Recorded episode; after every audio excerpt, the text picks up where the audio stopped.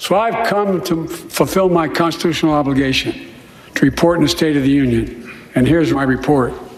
Because the soul of this nation is strong, because the backbone, of this nation is strong, because the people of this nation are strong, the State of the Union is strong. Well, I'd say that in your position too, Mr. President.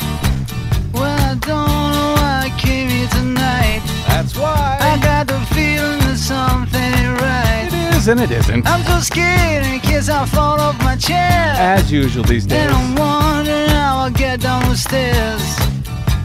Clowns to the left of me, jokers to the right. Here I am, stuck in the middle with you. I am from Pacifica Radio in Los Angeles. This is the BradCast, as heard on KPFK 90.7 FM in LA, also in California in Red Bluff and Redding on KFOI and Round Mountains KKRN. Up in Oregon on the Central Coast on KYAQ, Cottage Grove's KSO, Eugene's KEPW. Lancaster, Pennsylvania's W News, Maui, Hawaii's KAKU. In Columbus, Ohio on WGRN, Palenville, New York's WLPP, Rochester, New York's WRFZ. Down in New Orleans on WHIV, out in Gallup, New Mexico on KNIZ.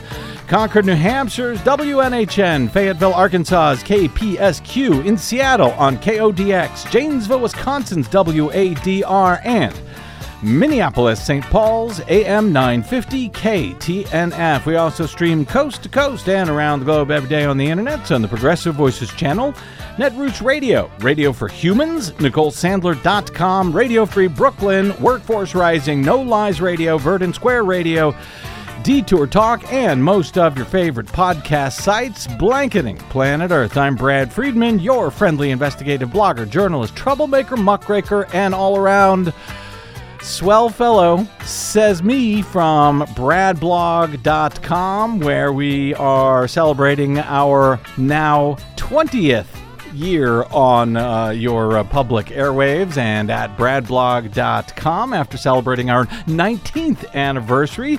Thank you for joining us today for another thrilling edition of the BradCast. In fact, it is special coverage of Tuesday's State of the Union address. President Joe Biden exhorted Congress Tuesday night to work with him to, quote, finish the job of rebuilding the economy and uniting the nation as he delivered a State of the Union address aimed at reassuring a country beset by pessimism and fraught political divisions, as AP saw it. Perhaps accurately. In his 73 minute speech, Biden sought to portray a nation dramatically improved from the one that he took charge of two years ago, from a reeling economy to one prosperous with new jobs. In fact, 12 million of them, in fact, that were created in the two years since he took office. As he correctly noted, that is more than any president has ever seen in a full four years in office.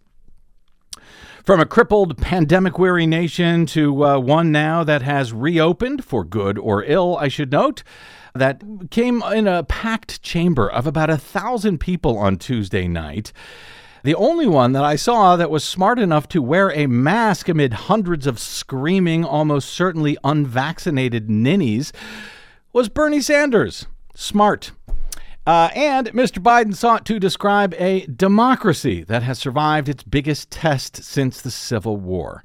The backdrop for the annual address was markedly different from the previous two years, with a Republican speaker now sitting behind Biden and newly empowered GOP lawmakers now with an incredibly thin majority but a majority nonetheless in the House chamber, heckling the president throughout, calling him a liar, even as you know his claims were proven to be true at several points by the president himself during the speech that in at least one of the most memorable moments perhaps in all of state of the union history which we will get to shortly with my guests. President Biden highlighted record job creation during his tenure as the country has emerged from the COVID 19 pandemic and pointed to areas of bipartisan progress in his first two years in office, including on states' vital infrastructure projects and high tech manufacturing. both which have and will lead to hundreds of thousands of new, good paying jobs, and both thanks to legislation shepherded through an evenly divided Senate over the past two years, including two Democrats in the Senate who are barely Democrats at all, one of whom has since left the party. And yes, a slim Democratic majority of just five votes or so in the last Congress. Uh, there is no reason we can't work together and find consensus on important things in this Congress as well, a wildly optimistic Biden said. He sang many more of his own praises, as well he should, given, as I've noted in several instances on this program of late, that he has presided over one of the most successful, if not the most successful, first two years of a presidency since at least FDR perhaps in history, at least in terms of major accomplishments. And while that doesn't mean you need to agree with those accomplishments or uh, believe that he maybe should have done more or something different, to not recognize the really unprecedented achievements of Joe Biden's first two years in office can only be described as willful blindness or abject ignorance.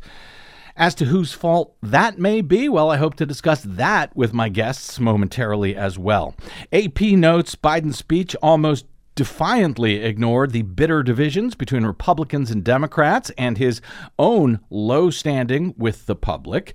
He returned repeatedly to common ground, making the case that both parties can back U.S. factories, new businesses being formed, and the funding of 20,000 infrastructure projects. 20,000 thousand. Biden used the speech to highlight his focus on the common man, calling out billionaires who pay lower taxes than do the middle class and airlines that treat their passenger, passengers like, quote, suckers. It amounted to a dare to Republican lawmakers who increasingly claim to represent blue collar workers, but actually don't. Quote, no billionaire should pay a lower tax rate than a school teacher or a firefighter, Biden said in one of the bigger applause lines in the speech. He called for a 20% tax on the wealth of those households with more than $100 million and sang the praises of his Inflation Reduction Act that will now charge a minimum 15% tax on companies whose annual profits are higher than 1 billion, many of whom until now have been paying no taxes at all. Joe Biden touted, touted, new requirements to buy American manufactured materials for all of the new construction projects, replacing millions of lead pipes across the nation. The Democrats' new law passed without a single Republican vote to cap monthly insulin costs for diabetics on Medicaid and Medicare at $35 a month, calling for that to be expanded to all Americans, which Republicans had blocked caps on annual prescription drug prices at $2,000 a year, allowing Medicare to negotiate for lower drug prices for the first time in history, and the fact that that will also serve to lower the national debt also, the first noteworthy gun safety legislation in about 30 years was passed over the past two years. He detailed the most significant investment ever made by any entity to combat climate change in the Inflation Reduction Act, which invests some $400 billion to mitigate the worsening disaster and the bipartisan infrastructure bill for building out half a million EV charging stations around the country by union workers, and much, much more. Again, you may have wished for even more than that or uh, something completely different. But to describe those accomplishments, and frankly, that's still a small list overall, to describe those accomplishments or to ignore them as little or nothing, well, that suggests that you are misinformed or are dishonest or are a member of the group I describe as the contrarian industrial complex. Speaking of which, Joe Biden also ably defended and sang the praises of U.S. support to Ukraine in their effort to hold back the appalling march of authoritarianism by an imperialistic Russia in their grotesque invasion of their sovereign neighbor just under one year ago. Another point of curious criticism from the supposed left that I hope to discuss with my guests momentarily. According to a CNN Snap poll conducted just before and after Tuesday's State of the Union, Biden's second official one, though his third address to a joint session of Congress, a whopping 72% majority of Americans who watched the address had a positive reaction to it, with a smaller 34% reacting very positively.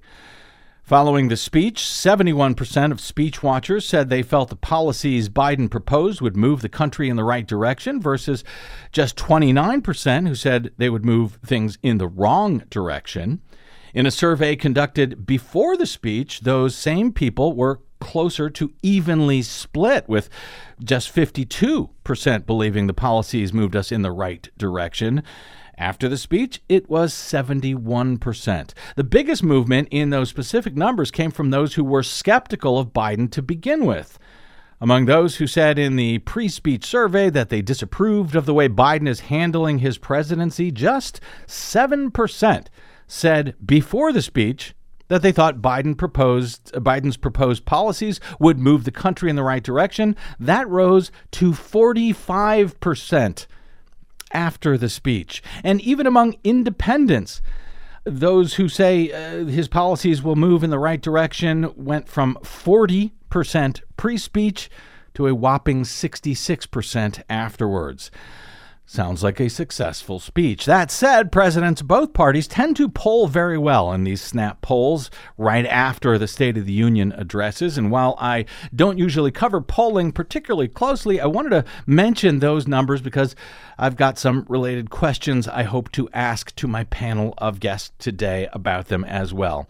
Of course, here with us always is our own producer and audio clip trapper, Desi Doyen. Yes. Uh, hey, good day, Desiree. Yeah, good day to you too. Thank you. And as almost always following uh, such events, we're joined once again uh, again today by the delightful, smart, and award-winning opinion journalist Heather Digby Parton of Salon and the long-running, much-beloved Digby's Hullabaloo blog which has now itself in uh, past its 20th anniversary now in its 21st year. Good day heather and or digby and congratulations by the way. Well thank you. Glad to be here Yet another old uh, old time OG blogger like Digby and myself joins us as well. We're thrilled to be joined again by the clever, often sardonic, longtime blogger himself and host of the Professional Left podcast, who we call Driftglass, even if he is known on the Twitters as Mr. Electrico and as Bill by his wife Fran, who's also known as Blue Gal. I have a feeling they are running from the cops or something. In any event, both of them have long co hosted their uh, podcast from Flyover Country, Illinois, as they describe it. Oh, welcome back, Bill, Mr. Electrico, or Driftglass. Well, thank you very much. I'm just a teenager compared to you guys who are in your 20s. I so know. Buy me beer, won't you? I know. Your an- 18th anniversary was uh, recently? Uh, coming up in a month. Coming up in a month. Yep. You are just a child. Well, any congrats. event, yes, congratulations. Yes. Great to have you all here, uh, and especially great to have you all here following something that I, I, I've found to be surprisingly joyous on Tuesday night versus uh, you know some of the January 6th committee hearings for which you guys have been uh, joining us uh, every now and again over the past year or so. We will talk about specifics from the president's speech and of course what is plainly hands down, clearly, the greatest rope a dope moment in the all time history of State of the Union addresses in a moment. But let me start, as we do, with sort of the helicopter view here. Uh, I'll kick this off with my own personal hot take to put my cards on the table. I was uh, not looking forward to this uh, speech in any particular way, hadn't given it much thought, assumed, like most State of the Unions, it was going to be a slog. However, it turned out to be, in my opinion, the liveliest, most fun State of the Union address I recall seeing, I think, ever. And if anyone thinks Trump's old Sleepy Joe moniker is going to work anymore, well, they didn't watch the speech. My only major complaint of note is that when Joe Biden introduced that hero from the uh, Monterey Park uh, shooting, who wrestled that uh, assault weapon out of the guy's hands in that uh, Lunar New Year's uh, festival last month. Yeah, Brandon Tsay, I think. Correct. His name is. Brandon Tsay. The fact that he did not say, let's go, Brandon. verges on presidential dereliction of duty, in my opinion. Other than that, few complaints, if any. Heather, uh, let me start with your helicopter view on uh, Tuesday night. Well, I agree with you. I mean, I, I found it surprisingly enjoyable to watch, and that is a rare thing with a speech like that, Yes. uh, State of the Union, um, and not just because of the you know the acting out and the you know the jousting part of it, which I know we'll get into in great detail here in a little bit. It was all just Biden himself. I mean, you know, he he was he was on fire last night, Yep. and the speech was exceptionally well written, I thought, because his goal was to, t- you know, kind of tout his accomplishments and make it real for people. Because you know, you see all these polls where everybody's just, oh, this is the worst economy in the world, and mm-hmm. I'm depressed, and everything's going to hell in a handbasket. When we know that the, objectively speaking, the numbers are, are really quite good and getting better all the time, and and you know, I know it takes people a while to sort of absorb that sort of thing, and so I'm not surprised by that. But but Biden's job was to get up there and say, "Hey, look, you know, take another look here mm-hmm. and reevaluate, reset yourselves because things are things are actually happening." And I think he did that really well, and with the kind of sort of happy warrior energy that I think is a really great counter to mm-hmm. whether it's Trump mm-hmm. running or that sourpuss down in Florida or you know any of the rest of them. They're just or Sarah Huckabee Sanders who mm-hmm. did their rebuttal. Mm-hmm. That that nasty mean you know just I, I think maybe people are maybe getting ready to kind of say hey I'm done with that you know that they're ready to make a shift and I think that Biden sort of led the way with the speech by being that happy warrior guy you know who's just saying okay you want to fight let's fight but you know I'm I'm going to be laughing all the way and I think that was really very effective And we will get, of course, to that sourpuss down in Arkansas. You mentioned Sarah Huckabee Sanders in a little bit. Uh, Driftglass, your uh, your helicopter view of Tuesday night. Well, uh, Joe has several secret weapons, and one is his big smile. yeah When you come at him, he smiles real big and then takes your life away from you. um, but his other secret weapon really is that he really believes this stuff. He really, truly believes in blue collar kitchen table stuff. And you know, out here where I live in the middle of Middle America, that stuff actually matters to people. You know, the home health care for seniors and junk fees and insulin price really does matter to people. And you could tell he was incredibly sincere in what he was saying and what he values. And he, you know, they always say a good speech you should lead with your values, and he did. And you know, when he spoke to uh, Tyre Nichols' parents, you could tell that he had not just put them up there; he had sat with them and he had mourned with them, and he understood what they were going through, and gave them space to sort of grieve with everyone, and then use that to say, "Let's fix this. We can do this."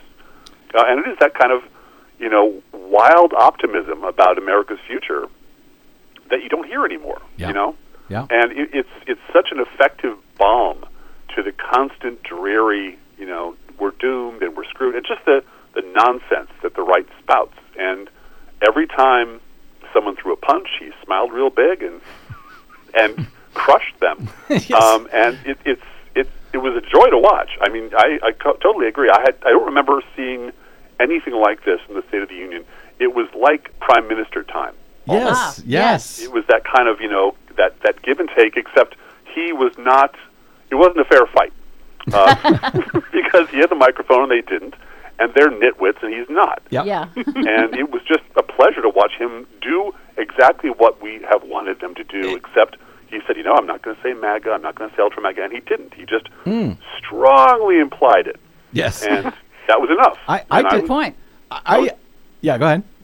No, I was delighted. I, did- my wife and I were like, yeah. I, I know. I didn't actually until you mentioned it. I didn't realize he didn't say MAGA either. It was No. just really fun, and you're right. It was very much like the uh, question time uh, at, uh, for the prime minister, and uh, I think that has to do with you know I cannot imagine a George W. Bush or even a Barack Obama having that type of real time, live, high pressure debating skills that Biden clearly honed over his 17 or so decades uh, as a U.S. senator uh, that, that, that came to bear. Yeah, that came to bear on uh, a Tuesday night. Before we get to playing an extended clip from that moment, because I really believe it is historic. Uh, Desi Doyen, your uh, helicopter view today. Oh, I just basically agree with all of you guys. Uh, that, well, then, good night, everybody. that I think his years of experience and in, in all of these venues, not just in Congress, but in the White House and just in the milieu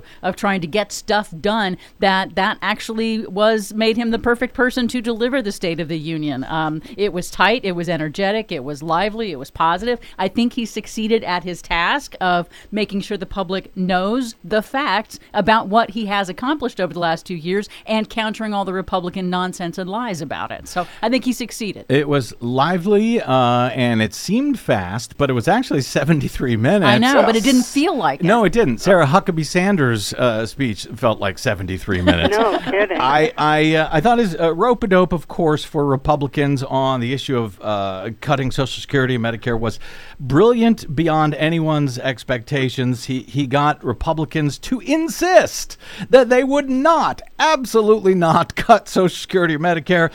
Uh, you know, I, I don't know if it was a rope a dope or a Jedi mind trick, but it was amazing. Josh Marshall of TPM described it by saying Joe Biden quote brutalized them in a bear hug of bipartisanship.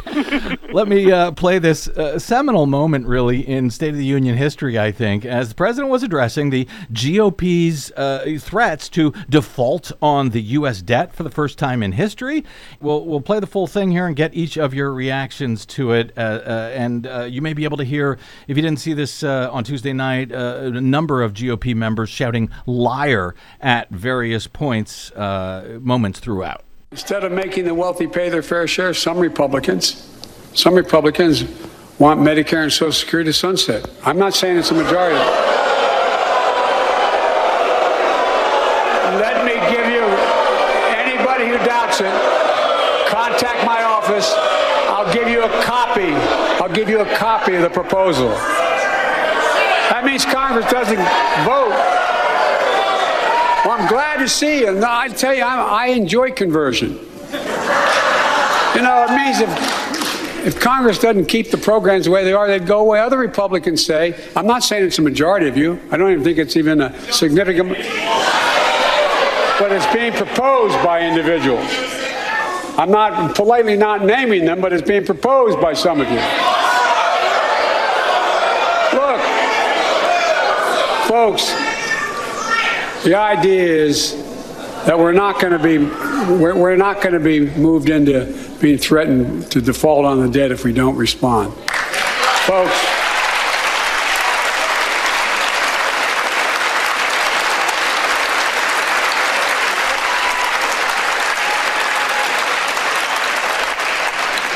So, folks, as we all apparently agree, Social Security and Medicare is off the off the books now, right? They're not to be stopped. All right. I'm. We got unanimity.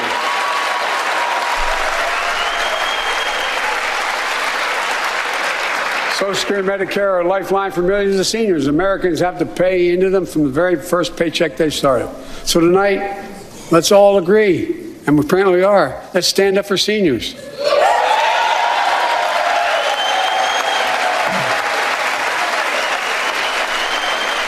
Stand up and show them. We will not cut Social Security.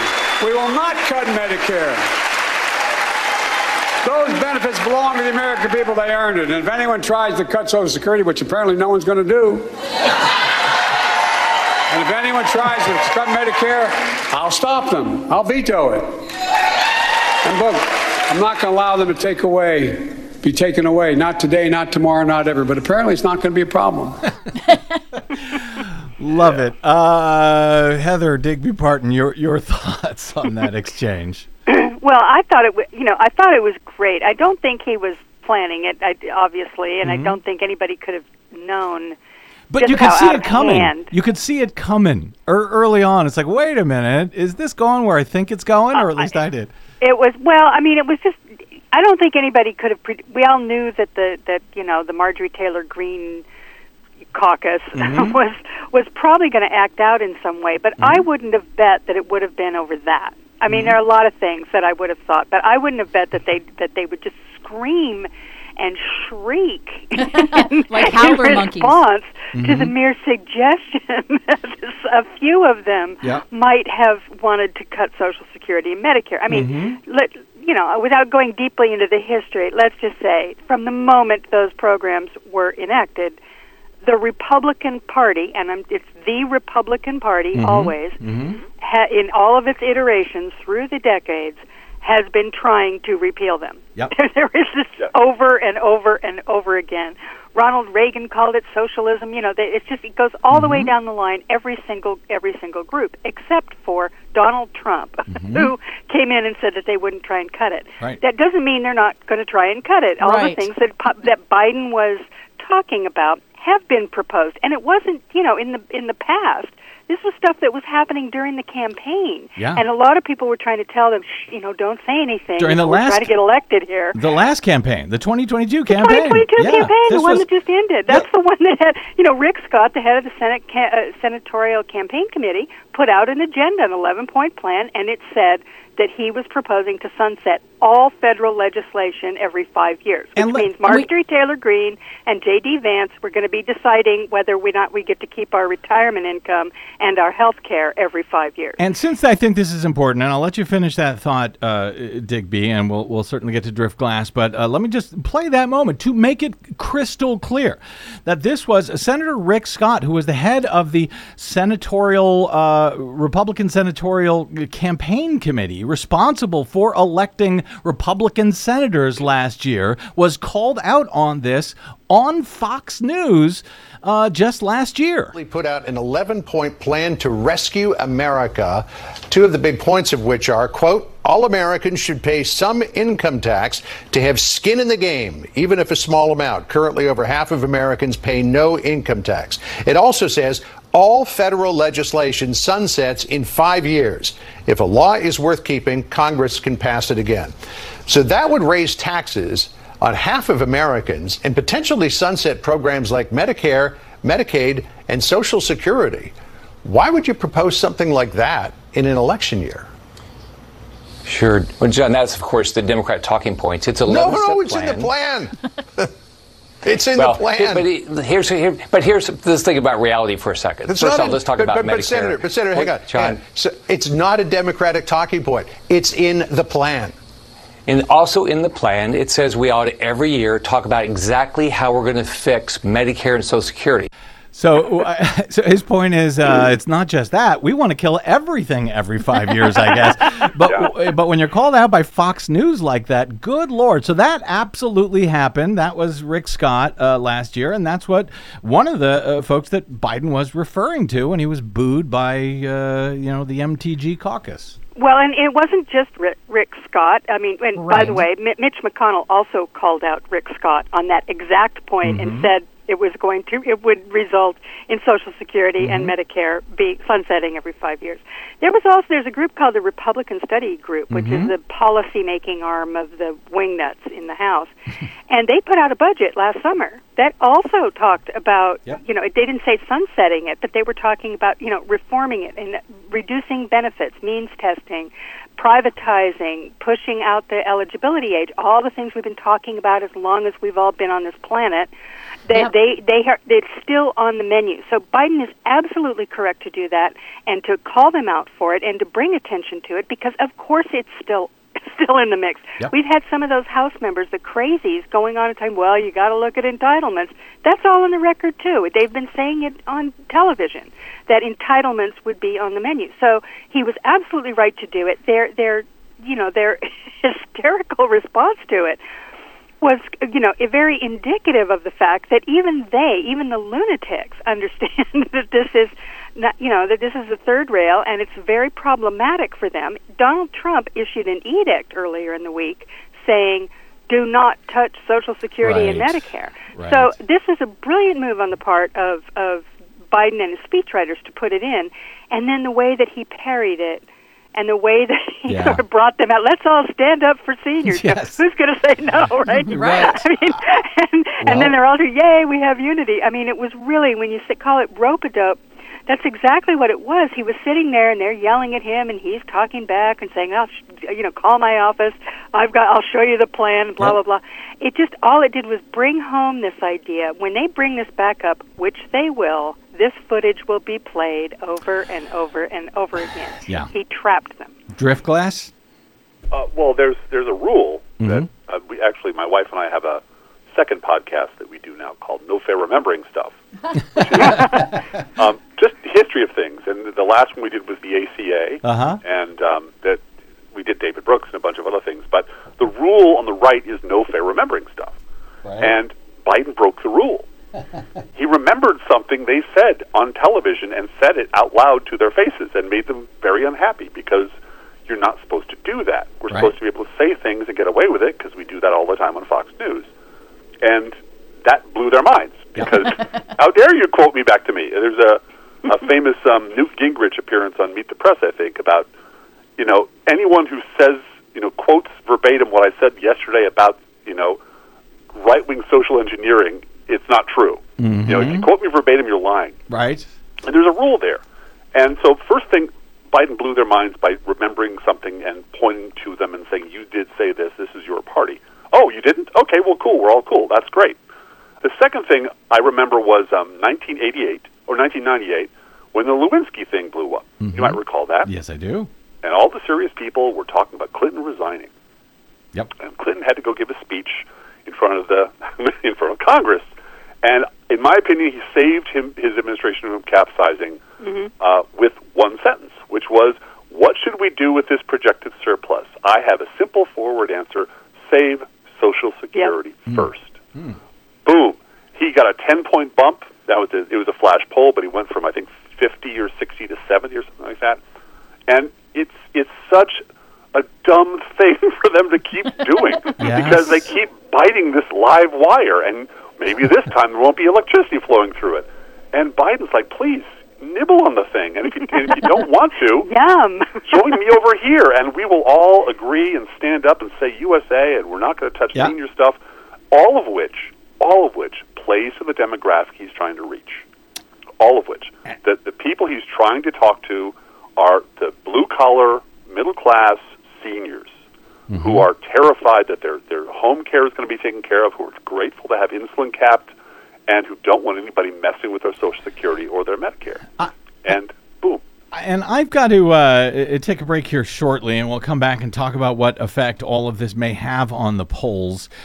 But uh, before we uh, get to this break, it was obviously it was a brilliant moment for, for Biden. Arguably, I guess for the Democrats, it was a sucker's play for the Republicans. A But, trap uh, that they walked right into. They did. But let me uh, sort of join the contrarian industrial complex here for just a moment to note that, you know, Democrats do love scaring people justifiably. But they love scaring people with the idea that Republicans will slash Social Security and Medicare if given the chance. Does this moment, uh, Driftglass, take that ability off the table for them in the future since you've got Republicans who are now swearing up and down, absolutely, we would never cut Medicare or Social Security? Well, let's take all economic issues away. Let's pretend it's sometime next year, and inflation is down, and there's you know all this record job growth, and people are you know be able to afford houses again, and Social Security and Medicare. What does that leave the Republican Party with? CRT, you know, Right. and and garbage um, social issues like that. Mm-hmm.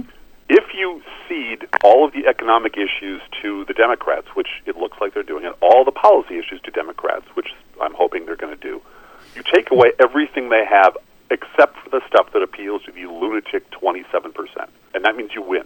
Hmm. So I'm thrilled. And the minute they walk it back, the minute they start fiddling with Social Security again, you whip that tape out, you do the Barack Obama, after you, Governor. Yes, you know, please that, that whole thing. Where, didn't Yeah. you, isn't it in your book that you wrote this? And and you call, it's a win-win for Democrats. There you go. If they follow through and leave the stuff off the table, Joe Biden can say, "I made Republicans keep their filthy hands, their damn dirty ape hands, off of Social Security and Medicare. You're welcome." And if they co- go for it, he goes, "I told you, I told you these people would do it."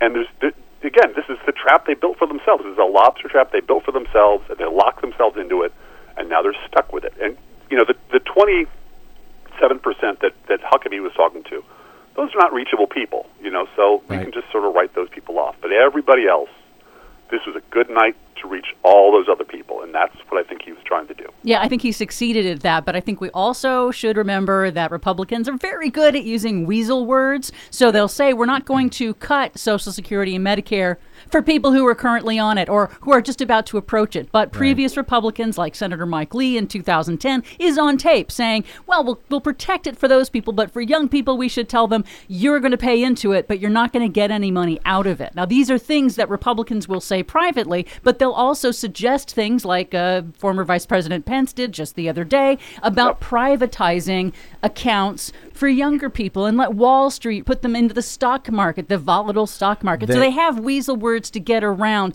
this uh, blanket idea of cutting. So we still have to pay attention to what they say. But yeah, and they there's, can. a, there's a four letter word for that, and it's called malarkey. There you That's just a go. lot of malarkey. There you go. hey, I got to take a quick break. Uh, we will come back with Heather Digby Parton and Driftglass. And of course, Desi Doyen right here on our special coverage of the State of the Union address on Tuesday night. Biden's second one, although his third address to a joint uh, session of Congress. Well, much more coverage straight ahead. I'm Brad Friedman. You are listening to the Bradcast.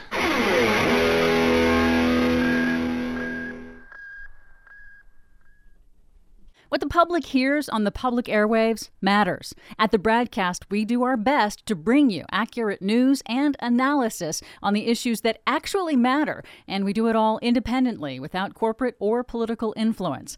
But we can't do it without you, now more than ever. Please help us stay on your public airwaves by going to bradblog.com slash donate to help keep us going. That's bradblog.com slash donate. And thanks. To maintain the strongest economy in the world, we need the best infrastructure in the world. We used to be number one in the world in infrastructure. We've sunk to 13th in the world. But now we're coming back because we came together and passed the bipartisan infrastructure law, the largest investment in infrastructure since President Eisenhower's interstate highway system. Projects that are going to put thousands of people to work rebuilding our highways, our bridges, our railroads, our tunnels, ports, airports, clean water, high speed internet, all across America. Urban, rural, tribal. And folks, we're just getting started. We're just getting started. I want to thank my Republican friends who voted for the law and my Republican friends who voted against it as well. I still get asked to fund the projects in those districts as well, but don't worry. I promised I'd be a president for all Americans. We'll fund these projects, and I'll see you at the groundbreaking. We got to work together. Work, work together. Welcome back. It's the Bradcast. Brad Friedman from BradBlog.com with our special coverage of Tuesday's State of the Union address. Our friend David Dayen, another old school, longtime blogger, now executive editor over at the American Prospect, tweeted out that uh, Tuesday night, uh, quote, he says he was told that this is the first mention of antitrust in a State of the Union address since 1979. It was, Really? in fact, yeah, a Wow. Populist speech, I thought, from top to bottom. And given that he is uh, e- easily the most progressive president that we have seen since FDR, at least, and, and, and though I don't know if any of us uh, here actually supported him in the primaries, I think it uh, it's it's it needs some focusing on the fact that the the left, many in the left, the cool kids on the left, the contrarian industrial complex, still seem to hate him, which I find very odd. Heather and Driftglass, uh, the, as I noted at the top of the show, 72% of Americans who watched the State of the Union address had a positive reaction to it, according to CNN's Snap poll. That pattern, however, is similar to the reception that his speech uh, received last year in 2022 when 71% of watchers reacted positively to his address. But uh, you know, while presidents tend to poll well in these snap polls right after the speech, because they tend to have a more partisan uh, audience watching them. In this case, it was among the least partisan audiences in quite a while. It was uh, just 8% more Democratic than uh, Republican. So those good numbers are probably actually better news for Biden than they might appear. That said, Biden's approval numbers overall have remained very low for the past year or more. I'm wondering why. Why is Joe Biden so unpopular? Let me start with you, Heather. I one word or two words, sorry. the media. Yeah? I really think that's what it is. I mean, there there's another aspect to this, and I mentioned it briefly previously. Mm-hmm. Whenever there's a big economic upheaval, you know, a recession usually, something like that, you, often when there's high unemployment or something going on, it takes a while for people to sort of you know grok that things have turned around. There, it is, it's almost a habitual self-protective thing. I think people just kind of go, well, you know, all- everything's gone to hell in a handbasket. We're really struggling. It takes a while for people to understand that you know things are actually better. I don't know, somebody gets a new job, or they start to notice a bunch of construction in the neighborhood, or mm-hmm. you know whatever the the things are, and it starts to really penetrate. That's the Ronald Reagan thing, right? You know, when he ran in 1980, the the country was in a big mess, and by 1984 it was morning in America. Well, you know, things had improved a long time before people understood that it was morning in America, and he lost a bunch of seats in the midterms too. So, you know, it just takes a while. But the other part of it is is that the media has just been relentlessly dooming and glooming mm-hmm. this economy. And I really think that that has has dragged down a whole lot of people. This has been a weird weird time economically, something that most of us have not experienced you know, those of us who are older, it's been decades since we experienced anything like this inflation. And for a lot of people, they have never experienced it before at all. So this has been kind of a shock in the pandemic and the supply chain and blah, blah, blah.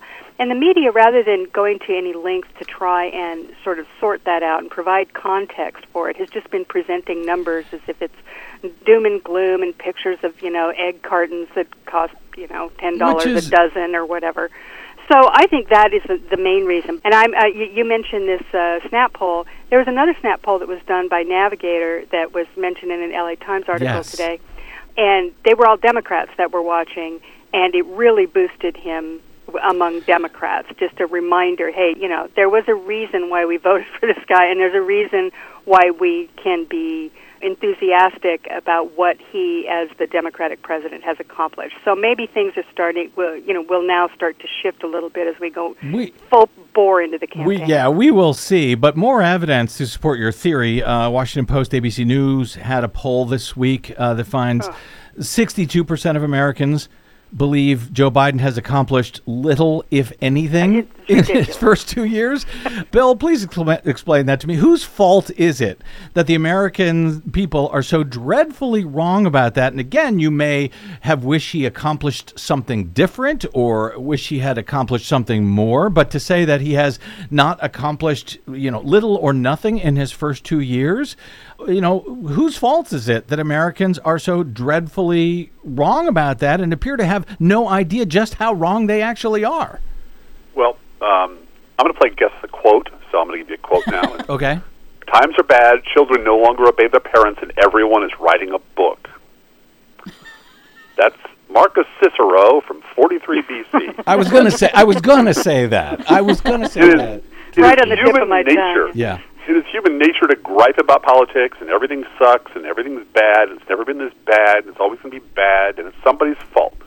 Okay, that's fine. But on top of that, natural human impulse to just gripe all the time is the media.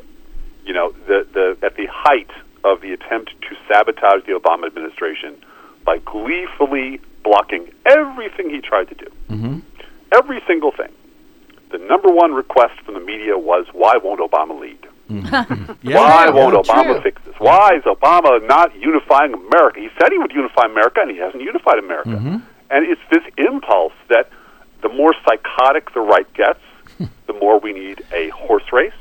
So the more we're going to simply invent things about the left to complain about, and then blame them for all the things the right is doing. But why doesn't that happen then when there's a Republican in the White House? because Uh, there's a Bill? big megaphone on the right screaming this all the time that has bludgeoned the media into terrifying. They, they don't want to take off the right. I mean, if they do that, they might not be able to work at Fox News in five years. So on the left, there's no downside. Kicking people on the left is a time-honored tradition in America. Hippie punching, we- as yeah, we used to call absolutely. it. and it works every time. And- And, there's there's no professional downside to doing it. and There's a huge professional downside in, in arguing with Rupert Murdoch. So Mm-hmm. they don't do it.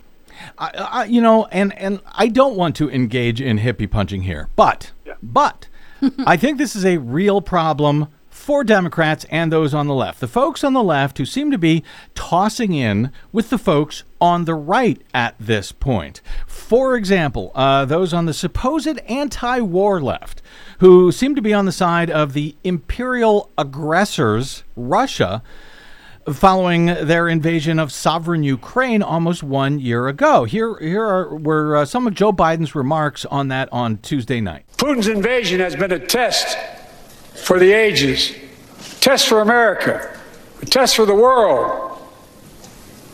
Would we stand for the most basic of principles? Would we stand for sovereignty? We stand for the right of people to live free of tyranny?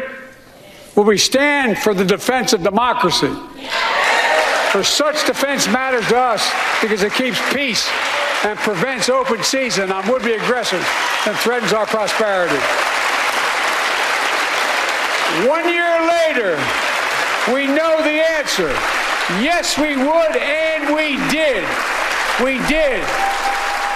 So, uh, you know, uh, no, often that kind of rhetoric from a president is a bunch of BS. In this case, it is actually true. And I went back and looked at the State of the Union address from a year ago, when Biden actually, uh, you know, promised to support Ukraine with military and humanitarian aid, but to keep U.S. troops out of the conflict. He's kept that promise a year later. Yet, can either of you, let me start with Heather, uh, speak to this fairly sizable group of folks on the left who seem to be on the authoritarian imperial side of this conflict for some reason that I'm having a very difficult time understanding? Heather? I don't pretend to understand this either. I mean, you know, I get it. That, you know, I would tend to think of myself as an anti-war person. Yeah. I'm certainly not pro-war. Right. And I was against the invasion of Iraq because I didn't think you should Yep. be, you know, invading countries that didn't attack you. And I feel the same way about what Russia is doing to Ukraine. I How feel consistent that my, of you. I I feel that my belief is pretty consistent in this way, and I feel, you know, very compassionate and empathetic toward the Ukrainian people in this situation, as I did about the Iraqis who were suffering in that Yep. way. You know, I mean, this this doesn't seem to me to be in any way consistent, but there's something that is happening on on certain elements of the left uh, that is seems to be very pro-Russia for reasons that have nothing to do with Ukraine. I mean, this is, s- s- some kind of a, a, a solidarity with with with Russia um, Yeah. uh, on this that that I don't that I really don't understand. I mean, I, I have to confess. I mean, I read the stuff and I'm just going, I don't get you. I don't know where you're coming from, and I think it's very very sad. And Biden has done a, a great job of walking a very, very difficult line on this. You know, this has been a truly um, challenging foreign policy and national security um, problem, and I think he's done a great job and kept NATO together and done all this. So, you know, this is. I just I, I, I feel completely out of sync with Uh, these folks. Yeah, and I, I raise this point and sort of connect the dots to uh, the polling to say that, you know, i to a certain extent, no matter how much Joe Biden does, there is still going to be this element. I, again, call them the uh, i- i- contrarian industrial complex, or you know, the cool kids who are just like going it. to oppose uh, Democrats because that is the thing you are supposed to do. They're used to doing it. They continue to do it. Uh, Bill, I, I, I don't even know what your position is on Ukraine. Would you like to ring in on any of this? Sure. Um, I, I approach it with some trepidation because uh, there there is uh, a number of people who are part of the contrarian uh, industrial complex that I was um, writing about several years ago, but it wasn't cool to do so, and I lost about a third of my traffic, and uh, it, it, it it cost. And then it turned out they were as exactly as I described them, and slowly people came around to the conclusion that a guy named Glenn is really not to be trusted that much. and he now has a show on Rumble where he interviews Marjorie Taylor Greene, and he's Tucker Carlson's wacky sidekick. To be clear, you're not talking about Glenn Beck. Just want to make sure. No, right? no. Glenn Beck is a cool guy, and I can trust everything. Uh, that would be Glenn Greenwald you're talking about. Yes. Yes, it would be. Um, and there's just a lot of people who rounded that corner for reasons I don't begin to understand. But there's a um, festival in February sponsored by Ron Paul called Rage Against the War Machine, and it has a delightful cast of characters who are um, some of them like there's Jill Stein and there's Tulsi Gabbard and there's a comedian named Jimmy and there's a political candidate named Dennis from years gone by, all of whom you know were in our orbit for a while, and there just is this larger opportunity if you band together and scream against anything Democrats do, no matter what. It's like a, they they learned this reflex under George Bush, mm-hmm. and and just attacking no matter what, especially Democrats, because then you can prove your bona fides. Is now a is now a, a business model. Yeah. So yes. Yep, there we is. go. I can, and, I can. Yeah, go ahead. Finish your thought. I got to. and I'm very, very, I'm very pro Ukraine. Ukraine is actually a sister city of Springfield. They've sent delegations here, and I've, I've met them and, and talked to them a few years ago, and I'm completely in, in sympathetic to their to their plight. And I think what Joe Biden has done, rally allies and get people to supply, is no different than Roosevelt rallying people, uh, allies before World War II or during World War II for the Lend Lease Act. It's Yes. exactly the same thing, and it's in support of democracy, and I think that's great. Yep. And I'm, I'm glad my tax dollars are going towards that. I'm I, I'm anti-war uh, as much as anyone else, uh, but uh, that doesn't mean you know. In this case, being anti-war apparently means roll over and let Russia take over an entire country and the rest of, uh, of Europe or something.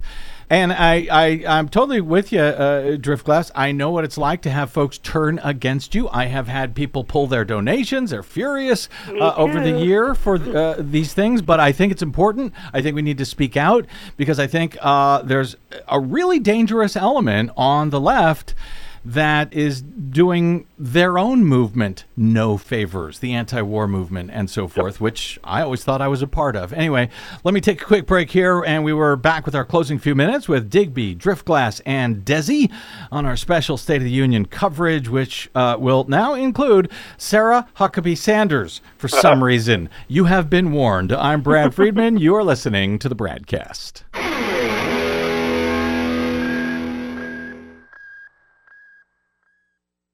You're listening to the BradCast. We are 100% listener supported thanks to listeners like you who stop by bradblog.com slash donate. The dividing line in America is no longer between right or left. The choice is between normal or crazy. Americans want common sense from their leaders. But in Washington, the Biden administration is doubling down on crazy. We are under attack in a left wing culture war we didn't start and never wanted to fight. Our freedom is under attack, and the America we love is in danger.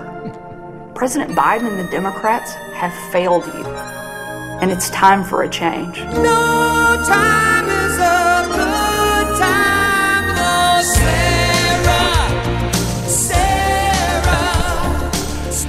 Haven't been able to play that old chestnut since Sarah Palin fell over a cliff. Uh, Washington Post analysis in 2019 described her as, quote, a prolific liar.